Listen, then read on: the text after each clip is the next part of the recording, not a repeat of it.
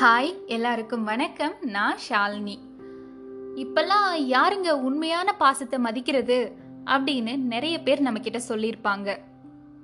ஏன்? நம்மளே கூட சொல்லியிருப்போம். அந்த மாதிரியான ஒரு கதையை தான் நான் இப்போ சொல்ல போறேன். ஒரு ஊர்ல ஒரு அப்பாவும் அவரோட சின்ன பையனும் கார் க்ளீன் பண்ணிட்டு இருந்திருக்காங்க. ஒரு பக்கம் நின்று அப்பா காரை க்ளீன் பண்ணி ரெடி பண்ணிட்டு இருந்திருக்காரு. ஆனா பையன் சத்தமே இல்லாம இருந்திருக்கான். அவன் அப்படி என்னதான் பண்றான் அப்படின்னு அப்பா மெதுவா எட்டி பார்த்திருக்காரு. அப்பதான் தெரியுது அவன் கையில சின்ன கம்பிய வச்சு கார்ல ஏதோ கிறுக்கிட்டு இருந்திருக்கான்.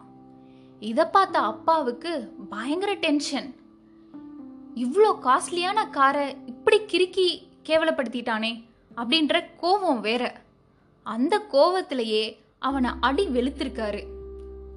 அதுக்கப்புறமா தான் அவருக்கு புரியுது. தான் கையால் அடிக்கல கையில் வச்சிருந்த ஸ்பேனரால் அடிச்சிருக்கோன்னு. உடனடியாக பையனை பக்கத்தில் இருந்த ஹாஸ்பிட்டலுக்கு கூட்டிகிட்டு போறாரு. அங்கே போய் அவனோட விரல்களை டெஸ்ட் பண்ணி பார்த்த டாக்டர்ஸ் பையனுக்கு கையில் பலமாக அடிபட்டதுனால விரல்கள் பழையபடி செயல்பட முடியாதுன்னு சொல்லியிருக்காங்க. இதை கேட்ட அப்பாவுக்கு குற்ற உணர்ச்சி தாங்கலை. அப்பா இப்படி சோகத்துல நிக்கிறத பார்த்த பையன் அவரை சமாதானப்படுத்துறதுக்காக அப்பா ஃபீல் பண்ணாதீங்கப்பா. எனக்கு புதுசா விரல்கள் முளைச்சிடும் அப்படின்னு சொல்லியிருக்கான். இதை கேட்ட அப்பாவுக்கு இன்னும் கோபம் தன் மேல. அதனால அந்த ரூமை விட்டு வெளியில வந்துட்டாரு. இப்போ கார் நிறுத்தி இருந்த இடத்துக்கு போறாரு. காரை பார்த்து எட்டி உதச்சு தன்னோட கோவத்தை தீர்த்துக்கிறாரு. ச்சே இந்த காருக்காக பையனோட விரல்களை இப்படி அடிச்சிட்டனே அப்படின்னு தன்னைத்தானே வேற தலையில் அடிச்சுக்கிறாரு.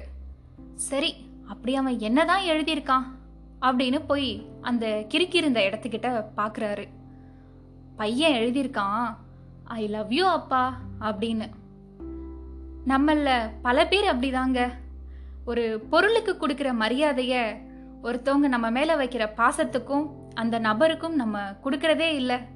நிறைய இடத்துல அவங்கள உதாசீனம் படுத்தியிருக்கோம் ஸோ இனிமேலாச்சும் ஒரு பொருளுக்கு கொடுக்குற மரியாதையை ஒரு உயிருக்கும் அந்த உயிர் காட்டுற அன்புக்கும் கொடுப்போங்க.